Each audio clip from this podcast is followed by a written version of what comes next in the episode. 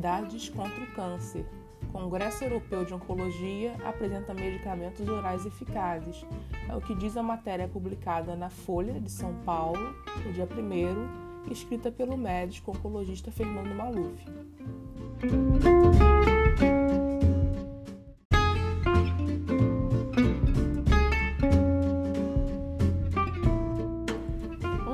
Eventos de oncologia mais importantes do mundo, o Congresso da European Society for Medical Oncology, realizado virtualmente entre 19 e 21 de setembro, apresentou estudos que mudam de modo importante a vida e o prognóstico de pacientes com câncer. Para o câncer de pulmão, por exemplo, um dos tumores mais letais que existem, em parte pelas altas taxas de recidiva, uma nova droga oral chamada osimertinib, direcionada para pacientes com uma mutação em um gene chamado EGFR, presente em 20% dos pacientes, conseguiu diminuir a recorrência cerebral após a cirurgia em até 5 vezes. Do mesmo modo, em câncer de mama avançado e que apresenta receptores hormonais, um estudo envolvendo 5.637 mulheres mostrou benefícios de uma nova droga oral chamada abemaciclib, que inibe uma proteína chamada ciclina, responsável pelo crescimento e proliferação de células malignas.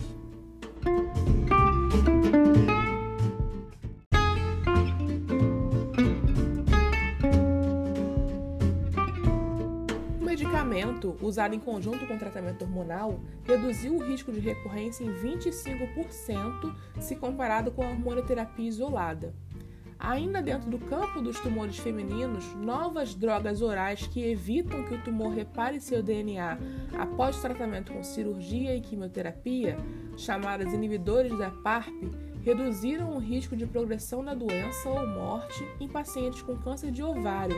um dos mais letais que existem, em até 70%. Esse benefício é maior quando há mutações nos genes BRCA1 ou BRCA2, mesmo a síndrome da atriz Angelina Jolie, ou um perfil molecular específico. Ainda no campo da prevenção, um imunoterápico endovenoso chamado nivolumab, que age estimulando o linfócito a atacar as células malignas, obteve resultados muito positivos em estudo com 794 pacientes com câncer de esôfago tratados com quimiorradioterapia e cirurgia. O tratamento diminuiu em 31% o risco de recorrência ou morte quando o medicamento foi utilizado após a cirurgia.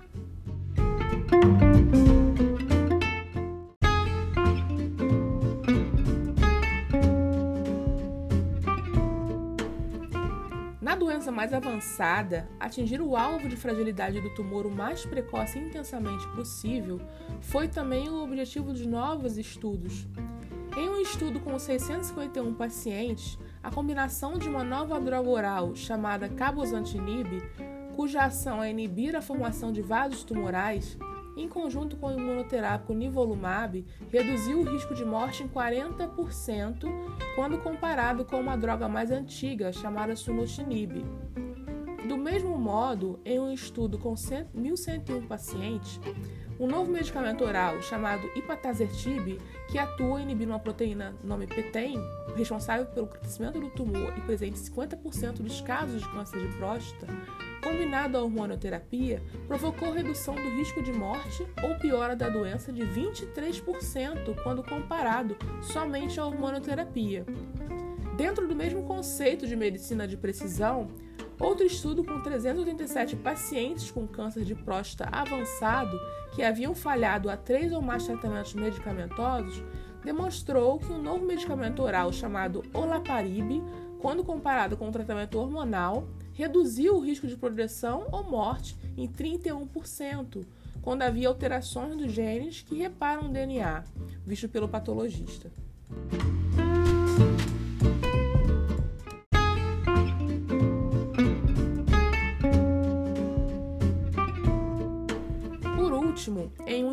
Com 1.581 pacientes com câncer de esôfago e estômago avançado, novas drogas imunoterápicas que agem retirando o efeito paralisante que o tumor exerce sobre os linfócitos, nossas células de defesa, quando combinadas à quimioterapia, proporcionaram uma redução de risco de progressão ou morte de 32% frente à quimioterapia. Sendo esse ganho restrito aos pacientes que expressavam uma proteína em sua superfície chamada PDL1, criando a oportunidade para a imunoterapia funcionar de forma mais efetiva. Como oncologista, posso dizer que a cada ano entendemos por quais mecanismos cada tumor de cada paciente se desenvolve. E dentro desse paradigma, caminhamos para tratamentos direcionados de modo individualizado para cada história, para cada fase da doença e vivenciando melhoras nas taxas de sucesso. Como cidadão, posso dizer que ainda temos um espaço grande a percorrer no Brasil para aumentar o acesso a essas novas tecnologias, desde medicações orais para pacientes que têm planos de saúde, até um repertório ainda bem mais amplo para pacientes da rede pública, a fim de suprir os abismos na saúde e equiparar os melhores resultados atingidos pelos grandes centros oncológicos.